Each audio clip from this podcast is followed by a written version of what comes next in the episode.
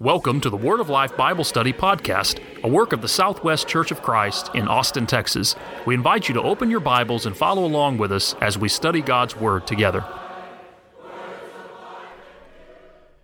Hello, everyone, and welcome to another episode of the Word of Life Bible Study Podcast, a work of the Southwest Church of Christ in Austin, Texas. My name is Cody Westbrook, and I'm your host for the program today. Did you know that the Bible mentions the word joy or joyful or joyous some 201 times? The Bible refers to rejoicing 286 times, and the Bible refers to being glad or gladness 144 times. Now, if you put that over against words like sorrow or sorrowful, which are found 115 times, or words like mourning or to mourn, which is found 135 times, or even the word sad or sadness, which is found only 13 times in the Bible. What that means is that the Bible mentions being joyful some 631 times and being sorrowful some 263 times. So the Bible speaks twice as much about being joyful as it does being sorrowful. One might think that God is trying to point out to us the importance of being joyful, of being glad, of rejoicing in the God who has created us and saved us and blessed us so richly. As we turn our attention in this episode to the book of Nehemiah once more, we're nearing the conclusion of our study. Now that we've worked our way up to Nehemiah chapter 11 and 12, we've seen the plans for rebuilding the walls We've seen the execution of that plan. We've seen Nehemiah deal with confrontation as he sought to carry out the plan. We've seen the walls completed and the people consecrated, and now that the walls are completed, when we get to chapter 11 and chapter 12, we find the city inhabited and the wall dedicated. So we have the people who are consecrated and dedicated, and now we have the city. We have the wall, the work of the people being dedicated and being consecrated. Now, we're only going to look topically at Nehemiah chapter 11 and 12, and we're going to focus on the concept of being joyful. If you read through Nehemiah chapter 11 and the first 26 verses of Nehemiah chapter 12, here's what you're going to find. You're going to find that now that the walls were ready, the city was ready to be inhabited. And so Nehemiah sought to find people who were willing to move into the city and to begin lives there as residents of the city of Jerusalem. Now, once we get to Nehemiah chapter 12, verse 27, after Nehemiah has uh, gotten people committed to moving into the city, we turn our attention to a ceremony in which Nehemiah will dedicate the wall. He will dedicate the work that they all have been working so hard in order to complete. And as we read through Nehemiah chapter 12, verse 27 and following, what we see over and over again are passages that have to do with joy, with gladness, with blessing, and with thanksgiving. And I want us to think for a few moments in this episode about some reasons why they were so joyous. Number one, they were joyful because they had completed the work. They were joyful because they had completed the work. Now, the task of rebuilding the walls around Jerusalem was no easy one, but according to Nehemiah 6, verse 15, it had taken the people only 52 days to complete it. And the reason why they were able to complete that great work in so little a time is because, according to Nehemiah 4, verse 6, the people had a mind to work meaning they were dedicated and they were determined and they labored and they toiled in unity and in cooperation together in order to complete the project. As we step back from that uh, point just for a moment and reflect upon it, I think we all would agree that there is some satisfaction in knowing that we have done everything within our power to complete a work well. There is some satisfaction in looking at a project that reaches its completion, maybe the remodeling of a home, or the repairing of an automobile, or construction of some other kind of thing. And we look back and we inspect it and we see that the job has been completed and we know that we gave our best effort, and there's some satisfaction that comes in that uh, in in that way. In John 4:34, Jesus said, "My food is to do the will of him who sent me and to finish his work." Jesus came into the world to complete the work of the Father. He came into the world to complete the will of the Father. In Colossians chapter 4 and verse number 17, the apostle Paul wrote, Say to uh, Archippus, Take heed to the ministry which you have received in the Lord, that you may fulfill it. Notice the idea of fulfilling. So, just as Jesus said, I came into the world to do the, the will of him who sent me, Paul tells Archippus that you need to fulfill the work or the ministry, the service that the Lord has given you. As we contemplate the work that God has given us to do in His kingdom, we've got to recognize that our job is to not do that work halfway. Our job is to complete that work. Our job is to be dedicated and to be committed and determined to giving every ounce of energy and effort that we have in order to ensure the work is done. Ultimately, our work will come to an end, meaning there's going to come a time when either the Lord is going to return or we're going to pass from this life, and so our life's work will come to a conclusion. Now, what will be our reaction? What will be our response when our life's work reaches its end? Will it be a response of sorrow and regret because we have not worked for the Lord in the way that we ought? Or will it be a response of joy, great joy, because our life's work is over and we have fulfilled and we have done everything that we could in order to make uh, in order to uh, serve God to the best of our ability. Which reaction do you suppose there will be? Now, we're studying the book of Nehemiah with the purpose of making application to the church as a whole. We're looking at our congregations and trying to determine how it is that we can uh, work and seek to rebuild and to uh, build up after dealing with such a difficult year. As it pertains to the work that your congregation is involved in, are you giving it your best effort? Are you working? Are you laboring? Are you planning? And when your life reaches its conclusion, when your time serving in a congregation comes to an end, will you be able to look back upon that work with joy because you know that you've given it your best effort, or will you look back on that work with dread and with regret and with sorrow because you didn't do everything that you know that you could have done in order to help that congregation be the best that it could be. Number two, the children of Israel in Nehemiah chapter 12 were joyful because they had overcome adversity. They had overcome adversity. Think about everything that the children of Israel had endured in order to get to this point.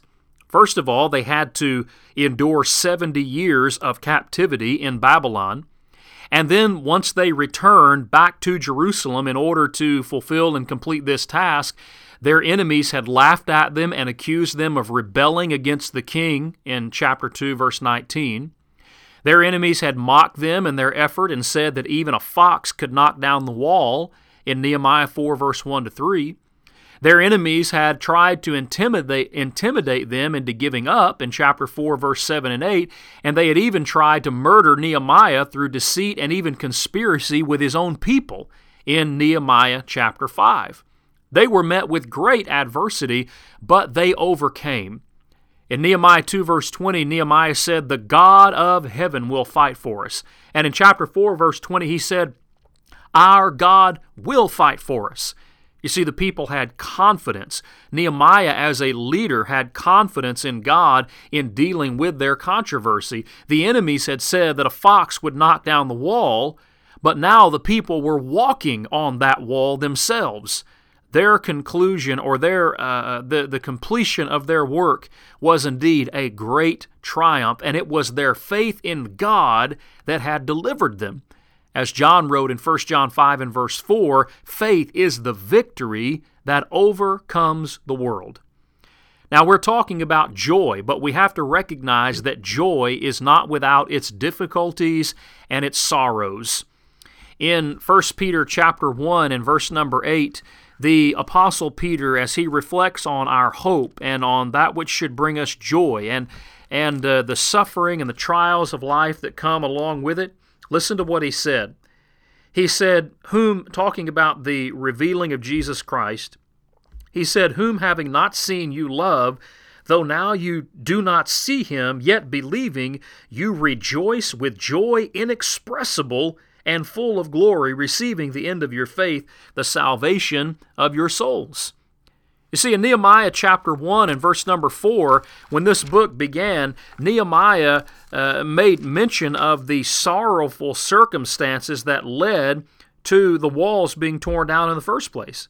The Bible says that Nehemiah 1 4, so it was, this is Nehemiah, when I heard these words, that is the report of those who had uh, told him about the uh, people of Jerusalem being uh, in sorrow and the um, the walls being broken down and burned with fire. He says, When I heard these words, I sat down and I wept and I mourned for many days. I was fasting and praying before the God of heaven.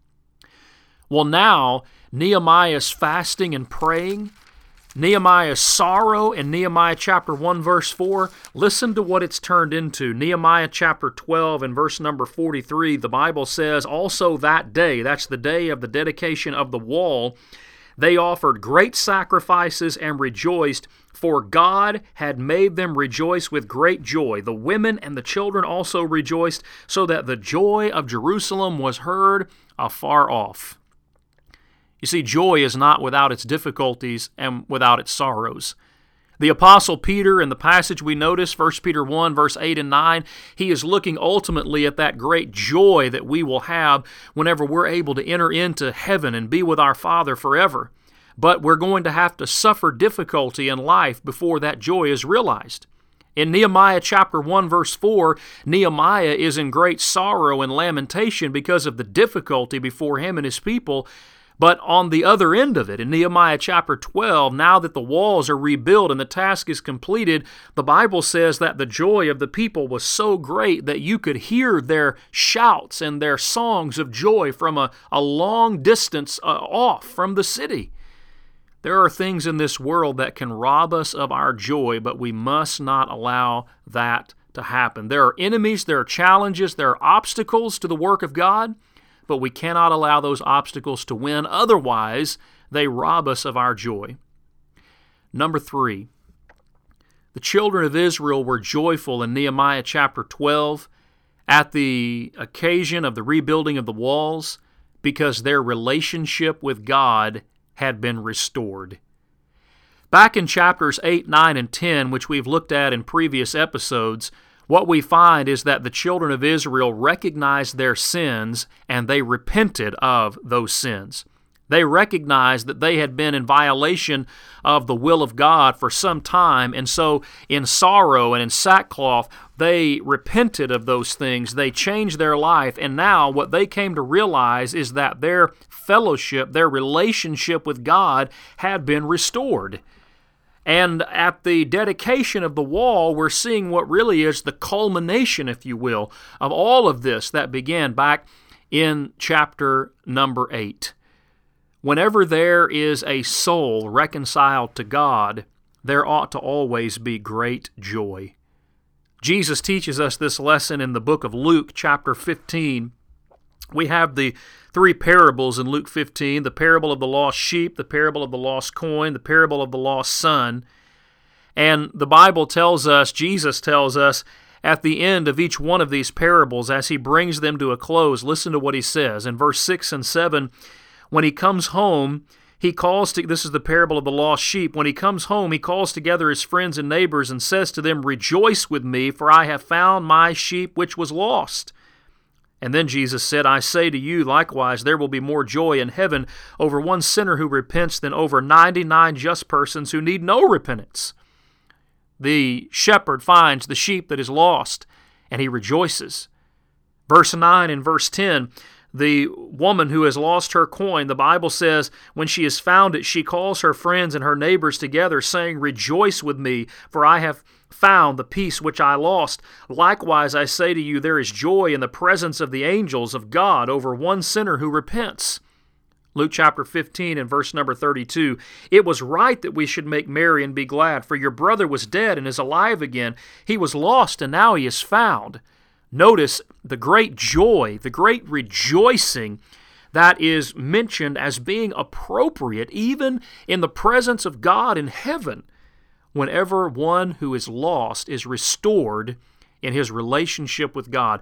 The, the people in Nehemiah's day, in Nehemiah chapter 12, they're rejoicing with such great joy because they've returned home from captivity because they have, as individuals, as people, been restored and consecrated back to God, and now their home has been rebuilt and it's being consecrated back to God. This is a great time of rejoicing and thanksgiving.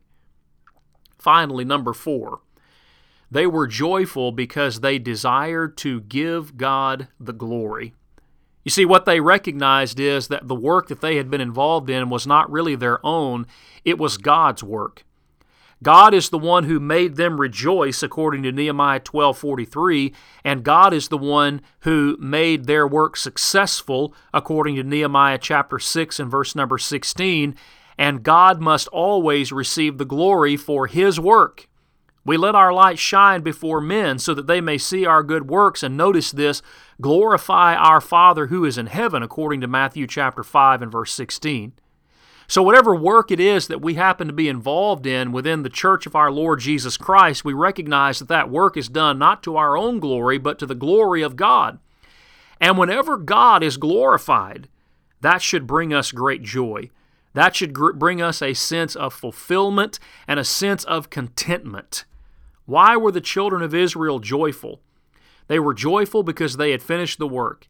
They were joyful because they had overcome adversity. They were joyful because their relationship with God had been restored. And they were joyful because they desired to give God the glory. What do we learn from this? Well, obviously, we learn that we ought to be joyful ourselves. Rejoice in the Lord always. And again, I say rejoice. Philippians chapter 4 and verse number 4. You remember in uh, Nehemiah 12, verse 43, the Bible says that the joy of Jerusalem was heard afar off. What are people hearing today in the United States of America from spiritual Jerusalem, from us, from the church? Do they hear our joy? Do they see our joy? Do they know by the way that we talk and by the way that we act on a daily basis that we are people who are full of joy in serving our God? We also learn that joy is preceded by a number of factors. There's commitment, strength, labor, encouragement, offering, sacrifice, praise, and obedience. All of these things are found in the book of Nehemiah. We also recognize, number three, the outcome of our work is joy and happiness. You see, when we look at the congregations that God has given us, we realize that we're stewards of those congregations that uh, we are God's people and the church is God's and the congregations of which we're members, those belong to God as well. And so He has placed within our hands as His stewards great uh, works and great potential is to be found there. And when we dedicate ourselves in a responsible way as good stewards to doing that work, then we ought to give ourselves completely to that work. And when we do, the outcome is joy and happiness, rejoicing. As we consider the book of Nehemiah and as we consider the reasons to rejoice, we ought to be thankful that God has given us the ability to work and to serve, and there ought to be nothing in this world that gives us a negative outlook on the work of the kingdom or causes us to feel like the work is a lost cause, but rather with confidence, with joy, with rejoicing, we ought to look forward with optimism to the future.